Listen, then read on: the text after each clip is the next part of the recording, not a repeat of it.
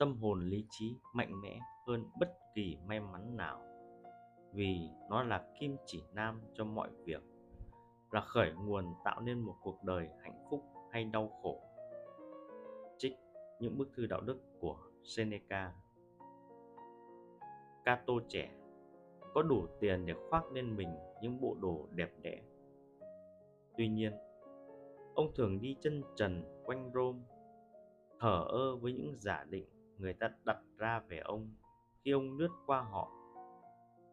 Ông có thể thưởng thức những món ăn ngon nhất, nhưng thay vào đó, ông chọn những món ăn đơn giản. Dù trời mưa hay nắng gắt, ông vẫn đi đầu trần vì ông muốn vậy. Tại sao không nuông chiều bản thân một chút? Vì cato đang rèn luyện tâm hồn của mình trở nên ngoan cường và mạnh mẽ cụ thể, ông đang học về sự lãnh đạo rèn luyện thái độ. Điều gì đến sẽ đến.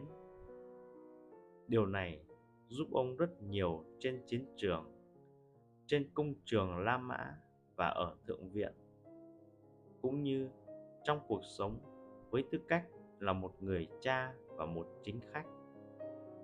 Nỗ lực rèn luyện ấy giúp ông sẵn sàng cho bất kỳ tình huống nào bất chấp thứ tìm đến là vận rủi hay vận may. Nếu trải qua quá trình rèn luyện và chuẩn bị như thế, chúng ta cũng sẽ trở nên mạnh mẽ.